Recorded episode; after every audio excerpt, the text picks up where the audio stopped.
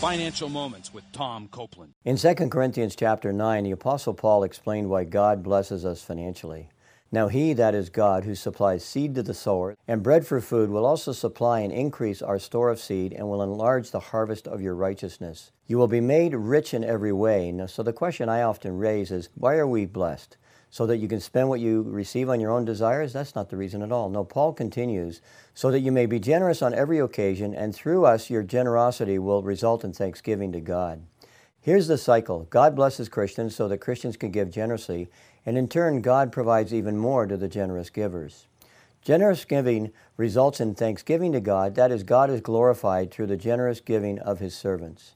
In summary, God's purpose for blessing Christians is not to enable us to spend as we wish, but rather so we can give generously and God will be glorified. To learn more, check out CopelandFinancialMinistries.org.